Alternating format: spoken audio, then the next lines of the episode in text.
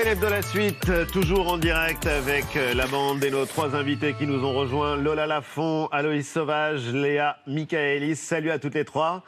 et bienvenue. Bonsoir. Vous ne vous connaissiez pas avant d'arriver euh, en plateau?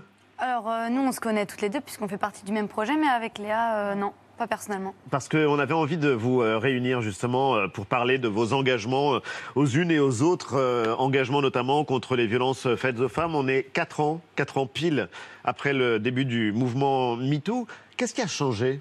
D'après vous, est-ce que euh, il y a des combats qui restent euh, à mener? Ça passe par euh, une démarche euh, artistique pour vous, Lola et, et- et Aloïse, avec une série manifeste. C'est H24 qui est diffusée sur Arte. C'est une série, Eva, si tu veux le- la décrire en un mot, bouleversante. Bouleversante, moi qui m'a beaucoup secouée parce qu'on est toutes et tous concernés sur ce plateau et parce qu'on a toutes au moins vécu une des situations que vous décrivez dans les 24 euh, petits films qui composent cette série. On va en parler, Lia Mekaïlis. Votre démarche, elle, elle est politique au sein du mouvement collage féminicide et vous avez documenté en photo ce travail de collage euh, sur les murs de nos villes, essentiellement à Paris, nos colères sur vos murs et on va en parler longuement, ce sera juste après vue.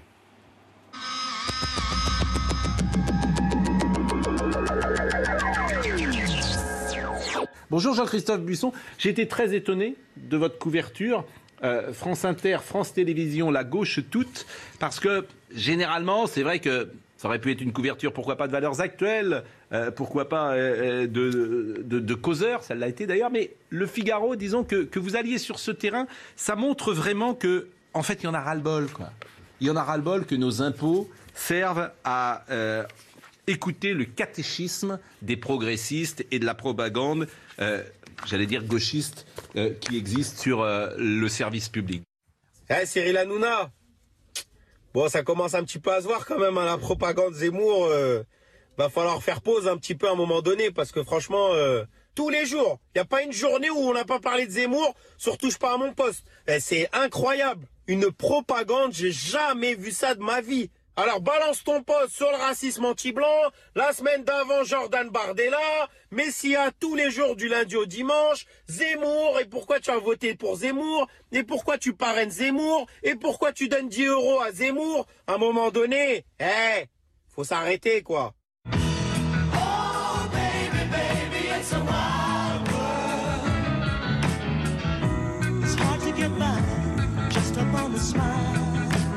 Ces petits points nous disent que dans tous les pays, sauf l'Allemagne, les tweets des partis de droite reçoivent plus d'amplification que ceux des partis de gauche, que pareillement les médias étiquetés à droite bénéficient d'une meilleure exposition algorithmique que les médias étiquetés à gauche. Concrètement, ça veut dire que quand vous ouvrez votre appli sans avoir rien fait, hein, quels que soient vos abonnements et vos habitudes, vous avez jusqu'à trois fois plus de chances, une fois et demie plus de chances en France, de tomber sur une publication de droite que de gauche. L'extrême droite commence à avoir de plus en plus pignon sur rue. Je l'assume et je le dis. Pour moi, la pointe avancée de, cette, de ce discours médiatique, c'est la chaîne CNews.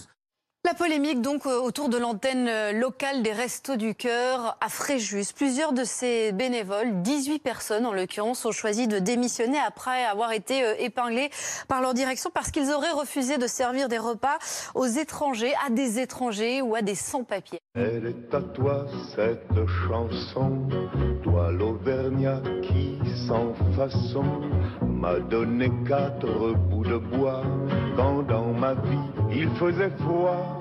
Pouvoir d'achat, santé, environnement, sécurité, éducation, c'est ça les vrais sujets qui intéressent les Français. C'est ça les vrais sujets. Et sur le classement du- de- des sujets qui, qui prétendent en tout cas voir euh, dans le débat politique, c'est l'immigration qui arrive en premier. Or là, s'il est en septième position, on ne le voit pas sur le tableau. Donc ça montre quand même qu'il y a un décalage entre les préoccupations des Français et la manière dont ils perçoivent le débat politique actuel. Assez de courber les chines.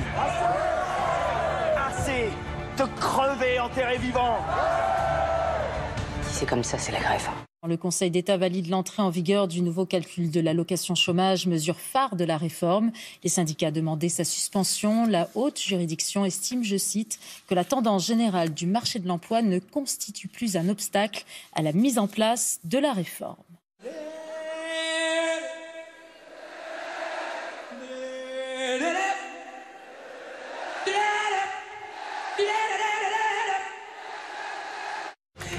Les États-Unis abasourdi, l'acteur Alec Baldwin, en plein tournage d'un western, a tué un membre de l'équipe technique et blessé le réalisateur. L'arme aurait dû être chargée à blanc. La piste de l'accident est pour l'heure privilégiée. Où est l'Afghanistan? C'est dur à trouver. Quelqu'un sait où c'est? On trouve déjà l'Asie.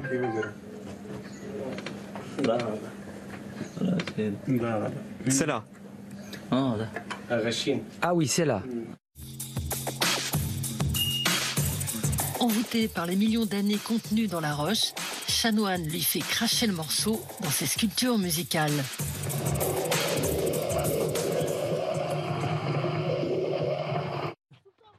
Dans la cour, on avait des, des- des- des matchs de foot qui se faisaient avec pas mal de bagarres du coup d'ailleurs. Euh, et puis autour, tous les autres enfants, quelques garçons qui n'aiment pas jouer au foot, et puis euh, surtout les filles qui étaient autour et puis qui faisaient comme elles, euh, comme elles pouvaient. Concrètement, 95% de la cour était occupée par les garçons, les filles reléguées dans les coins. Avec la nouvelle cour, tout a changé. Et 2, 3, 4. Là, sur la rumba, moi, j'ai vraiment besoin que tu mènes la danse. Tu vois, que tu gères. Tu vois, il y a plein d'actions où tu vas devoir gérer mon corps, très clairement. Je te laisse mon corps. Et c'est toi qui gères. Ok. Et ça, il faut que tu. Parce que. Oui, non, mais c'est vrai. La directrice, elle, est enchantée. En 12 ans dans cette école, elle n'a jamais vu une telle mixité pendant les récrés. Ils sont mélangés euh, garçons-filles, mélangés petits-grands. Il y a peu de différence. Moi, je... ils sont ensemble. Ils sont vraiment tous ensemble, répartis à différents endroits dans la cour. Et on peut plus voir un côté garçon, un côté fille. Il n'y a plus ça du tout. Faut que je tire. Ta. Ta. Ta.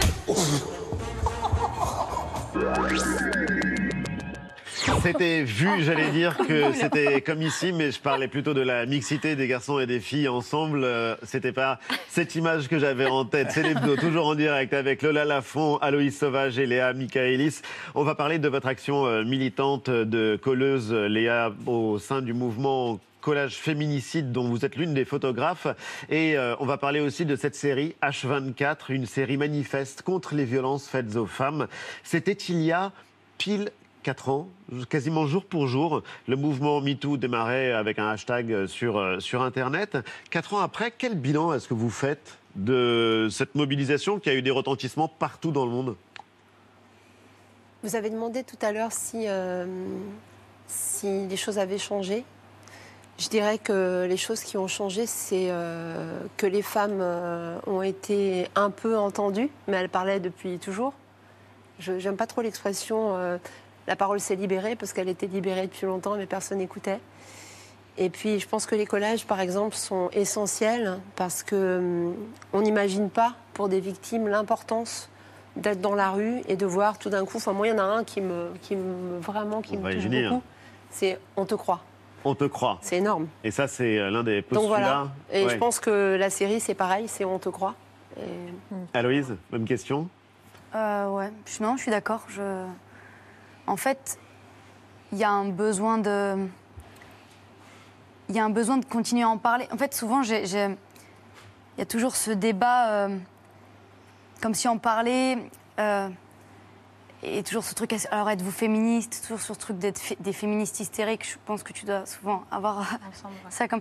Mais en fait, c'est- assez rageant de devoir encore expliquer que victime est différent de victimisation. C'est-à-dire que, en fait, euh, et souvent on entend que c'est regrettable que cette, euh, pour reprendre les mots de, de Fiona Schmidt là que je lisais tout à l'heure, que cette victimisation euh, permanente alimente les, euh, les divisions sociétales et la guerre des sexes. Mais en fait, les victimes des discriminations et des, et- et des violences, elles, elles alimentent pas la guerre des sexes. Ce sont les auteurs de ces discriminations. Ça, c'est sûr. Bah, ça, oui. c'est aussi euh, ce dont il est question dans la série. On vous croit. C'est vrai que là, pour le coup, on vous croit, collé sur un mur. C'est quelque chose de nouveau. C'est peut-être ça qui a changé en quatre ans, depuis le début de, de, de MeToo. Ou est-ce que je suis trop optimiste? Oui, mais enfin, que le regard de la société change et que la société se rende compte que même dans ces espaces privés, il y a des violences, c'est une chose, enfin, qu'on en parle, ok, mais nous, ce qu'on veut, c'est c'est plus de moyens, en fait, enfin, que la société, elle change, ok, mais enfin, on a juste espoir que le gouvernement euh, se calque sur ce qui se passe aussi dans la société. Quand on dit qu'on demande un milliard en budget euh, pour lutter contre les violences sexistes et sexuelles, c'est pas 500 000. Voilà, c'est pas le budget, euh, parce que là, le budget est prolongé sur deux ans, euh, 500 000 euh, euros, mais en fait, il faut savoir que le budget fleurs à l'Elysée, c'est 600 000, donc en fait, on vaut moins que des fleurs. Euh, Enfin, moi, c'est ce que je vois. Donc, en fait, que la société, après, euh, il y a un regard qui change, c'est une chose, mais il va falloir euh, faire pression euh, ensemble, quoi. Peu de choses changent. Oui. L'écoute n'est pas au niveau de ce qu'elle devrait être. La presse est très frileuse. Oh oui. La presse a besoin de plein oui, de oui. garde-fous pour parler d'histoire. Je pense que il y a sans doute, euh, ça concerne toute la société. Mais la presse devrait faire un vrai examen de conscience. Dossier à l'appui, pas un truc euh, vaporeux, mais vraiment euh, histoire après histoire. On ne croit pas beaucoup les femmes. Les journalistes ne croient pas beaucoup les femmes. Il leur faut euh, 36 parapluies, 36 tampons, la justice, des témoignages, des ceci, des cela. Il faut recouper, il faut... Et donc, du coup, rien ne paraît. Non, je pense, la presse notamment, quatre ans après MeToo, n'a pas beaucoup changé. Et en l'occurrence, euh, ce qui euh, change dans la démarche de votre série euh, H24, euh, 24 heures dans la vie d'une femme, c'est que chaque court métrage est inspiré Ouais. d'un fait réel, ce qui rend d'ailleurs cette série extrêmement forte. Oui, c'est une série bouleversante qui raconte vraiment les violences faites aux femmes au quotidien et sous toutes leurs formes. C'est-à-dire les insultes, les agressions dans les rues, les féminicides, les revenge porn. Il y a tout un tas de formes de violence qui s'exercent sur les femmes. C'est 24 histoires qui sont inspirées de faits réels, des récits euh, d'une force incroyable qui, je trouve, en plus, sont portés par un parti pris esthétique qui rendent les mots encore plus euh, violents. Euh, ce projet, il a été écrit. Lola Lafont, vous en êtes une des représentantes, interprétée, euh, Aloïs, et réalisée aussi par des femmes. Est-ce que pour vous, participer à cette série, ça relève d'un acte de militantisme?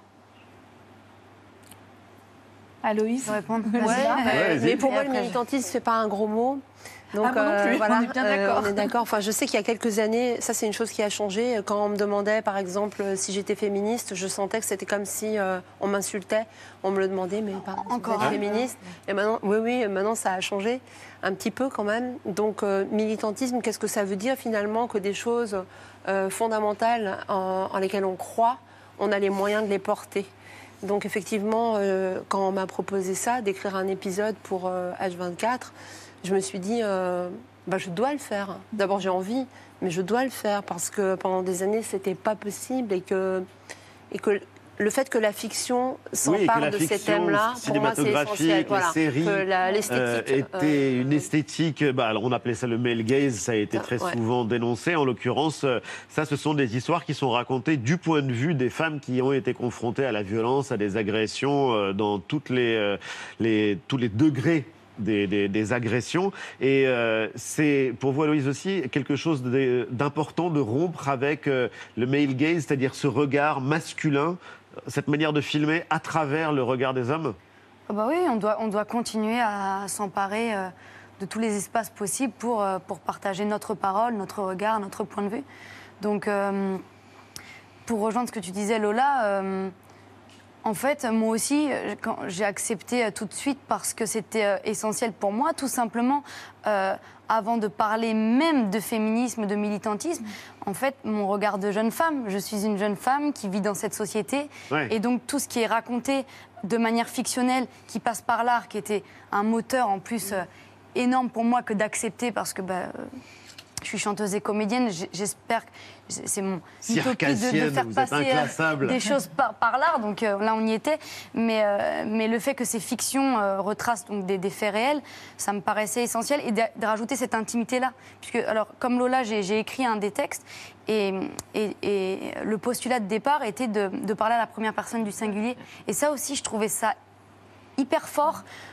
Donc, non pas de se réapproprier l'histoire, mais en tout cas de, de, de faire passer vraiment l'intimité et de se rendre compte que euh, bah, ce ne sont pas simplement 24, il aurait pu en avoir euh, des milliers d'autres, plus. 24 faits qu'on voit voilà, en lisant son journal le dimanche et puis finalement qu'on qu'on assimile bien Ouais, mais sûr, le titre de. Stephen Zweig était assez génial, donc il fallait le reprendre. Ouais. 24 heures dans la vie d'une femme. Mais que Mélanie. là, c'était vraiment, voilà, vraiment des, vraies histoires. Et donner la, parole aux femmes, Léa Michaelis, c'est euh, aussi au cœur de, votre euh, démarche, on en, parlait. Euh, parmi les nombreux collages que vous faites, on trouve des témoignages de jeunes femmes agressées sexuellement notamment. Les, afficher dans la rue, c'est une manière j'imagine, de nous donner à voir, nous, une réalité, euh, nous, euh, citoyens, hommes, femmes, une réalité trop souvent cachée. Est-ce que c'est aussi, euh, pour ces femmes-là, une façon de se réapproprier, finalement, cette rue, qui est aussi un espace de, de danger, d'agression?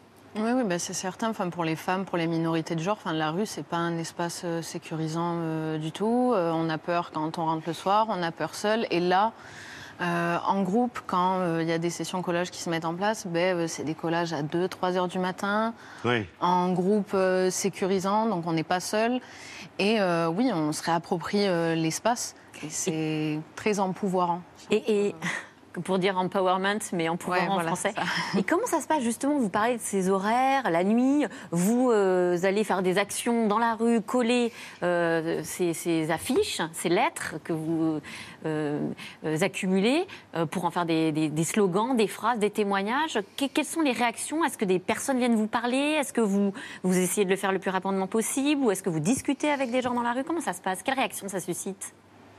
Pour être honnête avec vous, il y a des sessions euh, thématiques où on n'a pas trop le temps de parler ou qui nécessitent beaucoup de préparation, où il y a plus de risques aussi euh, pour nous. Et, c'est aussi le but du, quoi du les livre. Les risques, euh, enfin, je veux dire, il y a eu une session qui a été organisée sur tous les tribunaux de France, donc coordonnée avec les autres villes qui font des collages. C'était pour dénoncer l'inaction euh, du gouvernement euh, vis-à-vis des féminicides. Et ouais, là, c'est sûr, on n'a pas trop le temps de parler. Enfin, il faut coller et après. euh, Et d'ailleurs, sur la carte de Paris, euh, la carte de Paris des collages, c'est assez fascinant de voir que l'Ouest bourgeois est euh, quasiment vide de collages et que c'est plus fort, ils sont plus concentrés euh, à l'est de la capitale. C'est une étude. Parce qu'en réalité, on va coller partout. Et en fait, vis-à-vis des réactions, oui, il y a de l'arrachage, mais il y a aussi euh, des gens euh, Mais qui notre colère sur vos euh, murs, c'est euh, ça le démarrage en fait de, de, votre action? C'est la colère? C'est la colère, mais après la colère, faut pas l'envisager comme quelque chose de négatif. C'est super positif dans le sens où nous, quand on se retrouve, on a une colère en commun parce qu'on a des traumatismes en commun qu'on n'a pas cru. Donc on revient au je te crois. C'est entre nous. euh, quand on est allé euh, porter plainte, euh, on nous a pas cru, on nous a posé des questions, on nous a fait des refus de plainte, ce qui est interdit d'ailleurs. Et en fait, entre nous, quand on se raconte nos histoires, ben ouais, enfin c'est très euh, soror, mais mais enfin on se croit quoi. Donc euh, la colère, euh, c'est aussi on la, on la rend légitime et euh, ce qui se passe aussi quand on prend l'espace de la rue, c'est que cette colère qu'on on nous demande constamment qu'elle reste dans le privé, qu'elle reste Oui. entre nous, et ben non en fait, parce que déjà qu'on nous refuse nos plaintes, euh, non. Vous en parlez d'ailleurs, Lola Lafont, dans l'un de vos textes euh, qui a été réuni euh, dans ce très joli livre. Dans une rue désertée, un collège subsiste à moitié décollé, notre colère sur vos murs. Donc c'est évidemment quelque chose qui vous a marqué. Comment est-ce que vous l'avez reçu, ce message-là? Ben, je pense que euh, quand on aime les mots et qu'on aime la littérature, euh, c'est génial de voir les murs de la ville envahis par d'autres choses que les mots pour de la publicité. Euh, déjà, ça en soi, c'est subversif que l'espace soit réapproprié pour euh, des idées. Oui. en fait. Des- parce que les idées, elles se, elles se passent, contrairement à la pub qui vous assomme. C'est pas du tout pareil. Eva? On va parler de votre euh, film, Lola, l'histoire euh, d'une sportive interprétée par Anaïs de Moustier, qui est une, une patineuse, euh, qui vit sous l'emprise de son coach. 4 minutes et 11 secondes, euh, au cours desquelles on sent la tension monter. On sent aussi, au fur et à mesure, ce qui se joue euh, et cette emprise qu'il a sur elle, et une envie très forte de prendre cette jeune femme, l'enfant qu'elle était, de la protéger et de la rassurer aussi. Au matin, quand je réussis une pirouette Billman, tu dis que décidément je sais tout faire. Tu me fais un clin d'œil. Au déjeuner, je vomis. Mon avenir me tend les bras, me dit mon père au téléphone. Ce sont les tiens. Tu aimes les chiffres, toujours. Dans le bureau de la juge hier, tu comptes. 25 ans pour porter plainte, vraiment Tu ne te souviens plus vraiment de moi.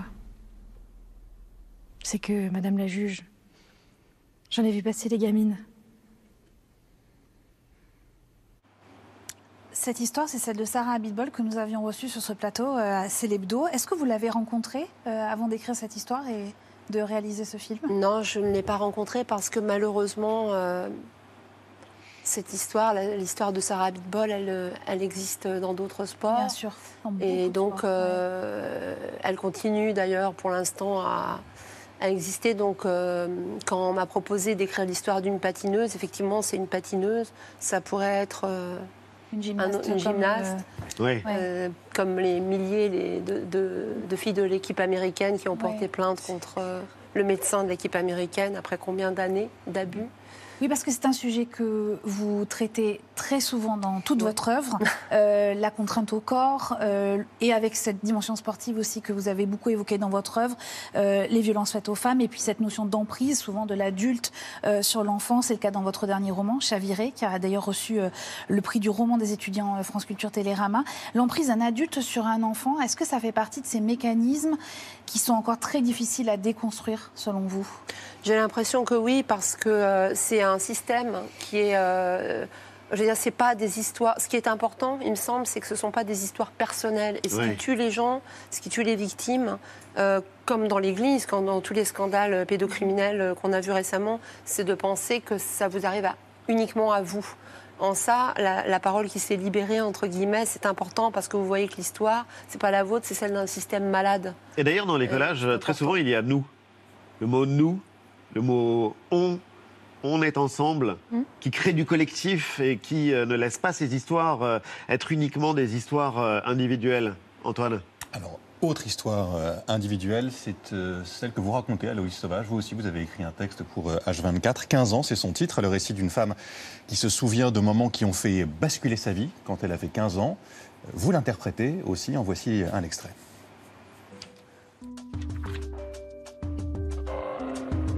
Le type de tout à l'heure devait avoir dans la cinquantaine. Un peu dans la même tranche d'âge que ma mère. Ils auraient pu presque sortir ensemble. Simon m'a demandé de venir. Et j'ai cru bêtement que c'était pour autre chose que de me demander d'entrer chez ce type, en prétextant avoir mes règles, le temps qu'ils essayent avec Adèle d'embarquer sa motocross. J'ai couché avec Simon parce que mes copines ne parlent que de ça. J'aurais sûrement pas dû parce que j'ai eu mal. Puis parce que je l'aime pas au fond.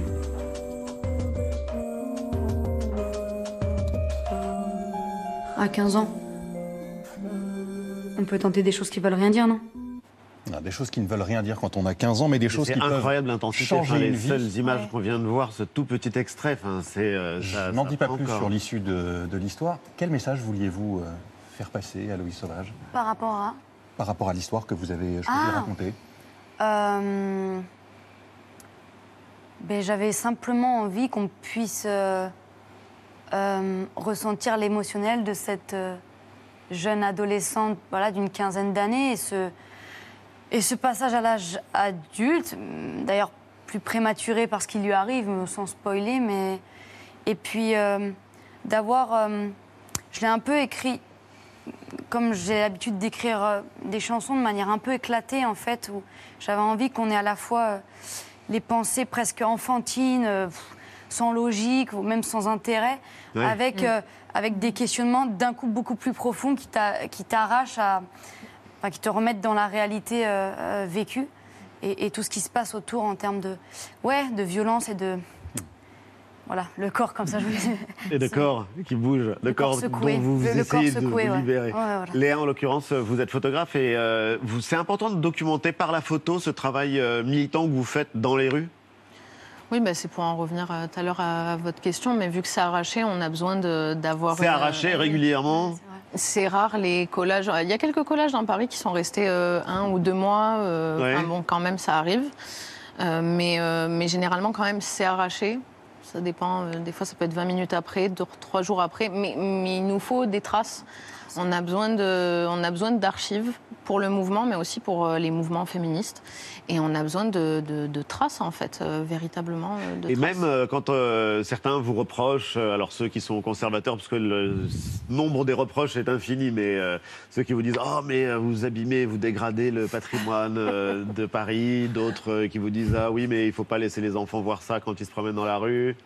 À eux, qu'est-ce que vous répondez? Ben, nous, les hommes, ils nous violent et ils nous tuent, en fait. Donc, euh, et on ne prend pas nos plaintes. Et euh, euh, et il y a de l'inceste, il y a tout plein de choses, il y a toutes les oppressions. Et, et en fait, enfin, moi, c'est pas que moi personnellement, mais il y en a marre d'entendre parler de violences faites aux femmes, mais on pourrait dire plutôt les violences, les violences faites par les hommes. Parce qu'en fait, euh, 99% du temps, c'est ça. Et d'ailleurs, il est question d'autres euh, formes de violence que celle exercée contre les femmes. Il y a des collages qui concernent les Ouïghours, euh, d'autres euh, qui concernent des populations qui ne sont pas uniquement féminines. Merci infiniment, en tout cas, à toutes les trois d'avoir été les invités de Célébdo. Notre colère sur les murs, c'est aux éditions de Noël et c'est passionnant. Lola et Aloïse, H24, 24 heures dans la vie d'une femme. C'est ce soir à 20h45 sur Arte. Et, surtout le- et sur le site tout le temps quand le vous site. voulez, arte.tv. Et donc, vous le recommandez Ah, mais mille fois. mille Et fois. un livre aussi euh, qui paraît chez Actes Sud dont les recettes seront reversées à la Fondation des femmes. C'est l'hebdo se termine. Salut à tous. Merci les prochaine. amis. Et je ne manque pas de vous signaler que juste après C'est l'hebdo, il y a Nous Présidents, la campagne présidentielle à hauteur de citoyens et de citoyennes, racontée en images avec la voix chaleureuse de l'ami Mathieu Béliard. C'est tout de suite après l'émission. Et quant à nous, on se retrouve la semaine Bah oui. prochaine. Oui. On les mêmes et on recommence. Évidemment. Salut à tous.